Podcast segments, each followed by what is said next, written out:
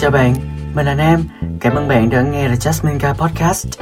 Đây là một kênh podcast về những góc nhìn mới, những kỹ năng học thuật và chia sẻ hành trình theo đuổi những dự án về giáo dục, học tỉnh trong một thế giới ồn ào. Anh chị em và việc sống trong kỳ vọng gia đình Bài viết được viết vào ngày 21 tháng 11 năm 2021. Tôi từng viết một bài về peer pressure, áp lực đồng trang lứa, nhưng tôi đồng thời cũng nhận ra rằng rất ít ai bàn về sibling pressure hay còn gọi là áp lực từ anh chị em ruột trong một gia đình. Bản thân tôi cũng có một người em trai và trong gia đình tôi thương em trai của tôi nhất và tôi cũng cảm thấy đây là một điều rất may mắn trong đời khi luôn có em tôi ở bên cạnh. Mặc dù em tôi chưa từng nói hay than vãn, nhưng bản thân tôi cũng hiểu cảm giác khi bị mang ra so sánh với anh trai mình, nhất là khi tôi tham gia quá nhiều cuộc thi học thuật, còn em tôi lại có nhiều sở thích về mảng nghệ thuật hơn. Tôi chưa từng ủng hộ việc em tôi luôn phải mặc hay sử dụng lại đồ cũ của tôi. Vì vậy mỗi khi đi đâu, làm gì thì tôi đều vòi người lớn mua thêm cho em tôi y hệt, từng món đồ chơi, quần áo. Tôi muốn cái gì phải ra cái đó, đồ của ai nấy dùng, tuy nhiên không bao giờ muốn em tôi sử dụng lại đồ cũ của tôi, thậm chí là khi món đồ đó còn mới. Và năm tôi đạt được học bổng đại học thì em tôi đang ở ngưỡng cửa lớp 11, chuẩn bị vào 12. Mỗi lần người lớn gọi ra thăm là luôn luôn dặn dò tôi Con cố gắng làm sao để cho em con ra đó học cùng? Mỗi lần như thế tôi đều phản hồi Không, nó học ở đâu con không quan tâm Tùy nó chọn. Tuy rằng tôi luôn nói không quan tâm Nhưng điều tôi thật sự muốn là em tôi sau này có thể có lựa chọn riêng của nó Và được học ở bất kỳ nơi nào em tôi thích. Tuy nhiên không phải bắt buộc là chung trường với tôi Hoặc đi theo con đường mà tôi đã chọn dù đúng là đi theo một con đường đã có người đi trước, đã thử nghiệm trước sẽ rất an toàn, nhưng bằng một cách nào đó, tôi hiểu rằng em tôi có những lựa chọn riêng của cuộc đời và những định hướng riêng.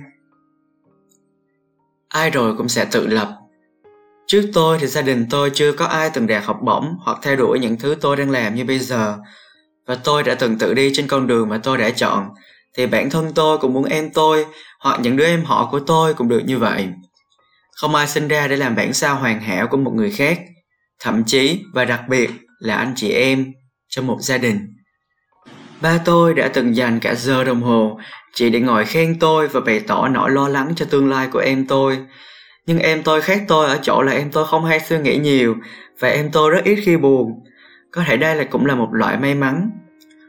Tôi rất quan tâm và yêu thương em tôi, nhưng như dân gian vẫn hay nói, thương cho roi cho vọt Tôi nhớ có lần tôi tìm thấy một chương trình hay về du học, tôi chỉ gắn thẻ em tôi bên dưới bình luận bài viết với dòng chữ tự tìm hiểu. Sau đó, em tôi cũng tự mình mày mò và vào được chung kết của UWC United World College năm trước. Một điều nữa làm tôi cảm thấy may mắn là tôi luôn có một kết nối rất tốt không chỉ với em ruột của mình mà còn là những người em họ. Mặc dù chúng bé hơn tôi tận vài năm tuổi, Tôi hy vọng sau này chúng lớn lên sẽ không bị áp đặt hay so sánh với bất kỳ ai, đặc biệt là với các thành viên trong gia đình đã đi trước và đã thành công từ trước. Mấy đứa em của tôi hoàn toàn có thể lấy được sự thành công ra làm động lực để cố gắng vươn lên, nhưng tuyệt nhiên không phải để so sánh với bản thân để rồi nản chí. Sau này khi tôi có con, tôi cũng muốn con mình lớn lên và hạnh phúc với cuộc đời mà nó đã chọn.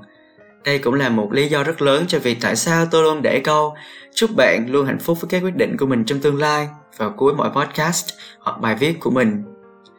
Ở ngoài tôi có thể đạt được rất nhiều thứ, làm ở nhiều vị trí đau to búa lớn. Nhưng khi về đến nhà, khi đối diện với em của mình, tôi sẽ là một người anh thích ôm em mình ngủ, thích được gọi trà sữa về nhà cùng em mình uống, và đôi lúc là bị bố mẹ mắng cùng nhau. Bài viết này tôi xin được gửi đến em tôi hoặc bất kỳ bạn đọc nào đã và đang có cảm giác áp lực từ những người anh chị đi trước của mình và luôn luôn bị so sánh bởi ba mẹ và những người thân trong gia đình. Đừng. Thật ra khi mà viết bài viết này thì tôi nghĩ đến em tôi khá là nhiều Tại vì là bản thân tôi cũng đạt được khá là nhiều thứ Tức là tôi rất là năng nổ cho những hoạt động về học thuật này Có nhiều giải thưởng, cuộc thi, thành tích còn em tôi thì luôn có những hướng đi khác tôi Và có thể nói là em tôi, khác tôi, gọi là, đối lập nhau luôn ấy. Tức là tôi thì trầm tĩnh hơn, em tôi thì lại năng nổ, hoạt bát hơn. Đó, và tôi thì thích những cái gì liên quan đến học thuật nhiều hơn và em tôi thì thích nghệ thuật. Mà dù là mỗi đứa có những cái tỷ lệ phần trăm khác nhau ấy. ví dụ tôi là 70% học thuật và 30% là nghệ thuật ấy, thì em tôi là 70% nghệ thuật và 30% còn lại dành cho những việc liên quan đến học tập chẳng hạn và tôi cảm thấy khá là may mắn vì từ bé mình đã có một cái kết nối rồi là cực kỳ thân thiết với những người em của mình và đặc biệt là với em trai của mình. Và em trai tôi với tôi thì cách nhau 2 năm tuổi là cũng không quá xa. Và đó cũng là một cái điều may mắn cho cái việc là khi mà mình không cách xa tuổi nhau quá thì mình có nhiều cơ hội để mình hiểu nhau hơn. Tại vì là ví dụ là khi mà tôi vào năm lớp 12 thì em tôi lên học lớp 10 chẳng hạn đi. Và chúng tôi có rất là nhiều để chia sẻ với nhau, để nói với nhau. Khi được bố mẹ mang ra so sánh, ví dụ là khi tôi đang được một cái giải thưởng về tiếng Anh ở đó chẳng hạn thì bố mẹ tôi lại quay sang nhìn vào em tôi, và em tôi thì không có tham gia thi mấy cuộc thi về tiếng Anh ấy. Nên là bố mẹ tôi cũng tương rất là lo và tôi hiểu cái cảm giác này mà đúng không? Tại vì là khi mình có hai người con một người đạt được giải thưởng này nọ trong việc học hành và ai cũng muốn con mình học giỏi mà nên là bố mẹ họ luôn luôn có một cái sự so sánh. Nếu mà là con một thì họ so sánh với những bạn như anh chị từ cái gia đình khác gọi là con nhà người ta ấy. Nhưng mà nếu bạn là một người con trong gia đình mà có nhiều anh chị em ấy, chắc chắn bạn sẽ bị so sánh bởi những anh chị đi trước và những anh chị đi trước thì lại bị so sánh bởi những anh chị đi trước từ những nhà hàng xóm khác nữa. Nên là bản thân ai cũng đã từng có cái, cái áp lực đó rồi và họ mới đạt được thành công. Khi họ đạt được thành công rồi thì những bố mẹ khác thì những gia đình khác họ lại lấy cái tiêu chuẩn thành công đó áp đặt ngược lại lên con của họ. Nên là đôi lúc khi mà bố mẹ chúng ta so sánh chúng ta với con nhà hàng xóm con nhà người ta hoặc là so sánh chúng ta với chính anh chị em của chúng ta thì chúng ta cũng không cần phải quá áp lực là quá buồn gì cả tại vì đôi lúc đúng là sẽ có những người anh chị em mà họ họ chưa được tốt tính lắm họ sẽ so sánh ngược lại mình họ sẽ xấu tính với mình. Nhưng mà hầu hết trong mọi trường hợp ấy, thì anh chị em luôn có một cái sự kết nối đặc biệt với nhau đặc biệt là với truyền thống văn hóa á, á đông ấy. Thì các thành viên trong gia đình luôn luôn chăm sóc và quan tâm lẫn nhau.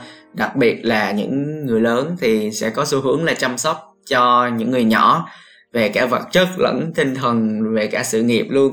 Mặc dù nói ra thì nó nghe có vẻ khá là phụ thuộc nhưng mà nó giống như là một cái lẽ tự nhiên và tôi cũng nghĩ đây là một cái nét văn hóa về đạo đức rất là đẹp và cao cả của người việt nói riêng và người á đông nói chung.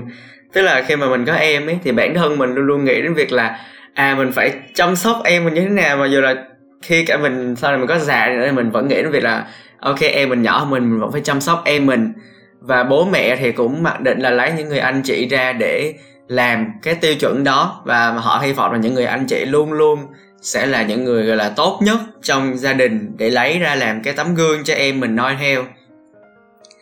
Và mình nghĩ là càng ngày bố mẹ sẽ càng hiểu ra được là, ok, dù người anh hay là người chị này tốt đi nữa thì điều đó cũng không có nghĩa là người em cũng phải đi theo y hệt cái con đường đó.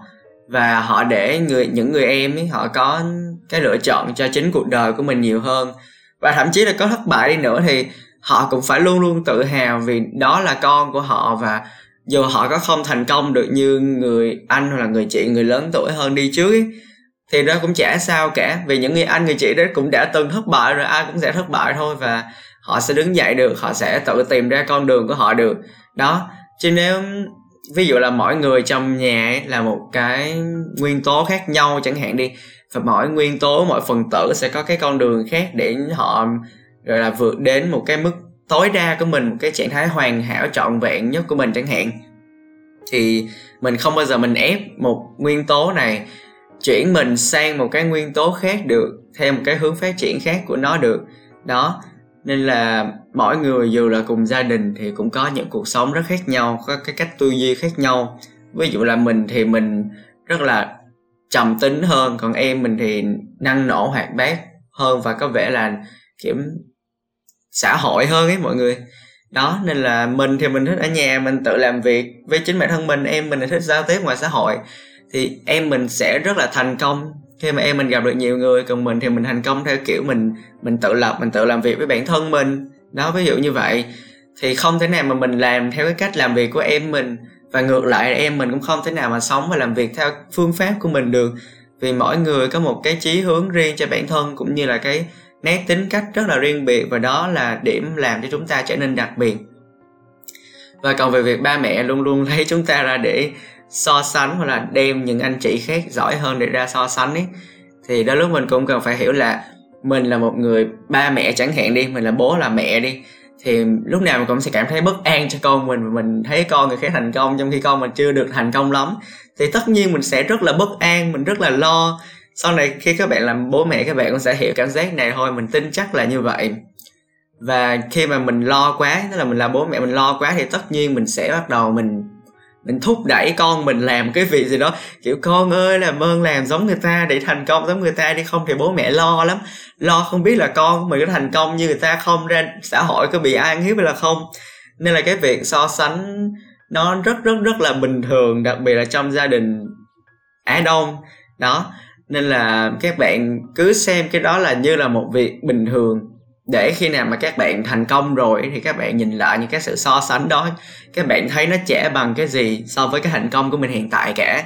Điều đó là một cái sự thật mà mình đã kiểm chứng từ chính cái trải nghiệm của bản thân mình luôn. Đó mà dù là đúng là đôi lúc cái sự so sánh nó có thể dẫn đến rất rất rất là nhiều hệ quả tiêu cực, như là bạn không muốn phấn đấu nữa, bạn bị mất cảm hứng, mất động lực, mất tất cả mọi thứ vì bố mẹ rất là áp đặt nhưng mà sự áp đặt ấy, nó luôn luôn đến trong một cái là họ tin vào cái điều áp đặt đấy lên người khác là đúng. Nên là bố mẹ bạn luôn luôn tìm những con đường mà gọi là chắc chắn nhất cho tương lai của bạn ấy. Nên là mình rất là ít khi nói với bố mẹ mình về những cái gì mình định làm ấy. Mình chỉ bắt tay vào làm, sau đó mình thành công, mình đạt được rồi thì mình mới thông báo cho bố mẹ mình. Còn mình thất bại thôi, mình không nói gì hết đó, chứ nếu mà mình nói ra quá nhiều, họ sẽ bắt đầu họ phân tích ra, họ cản trở cái thứ cái thứ cái thứ.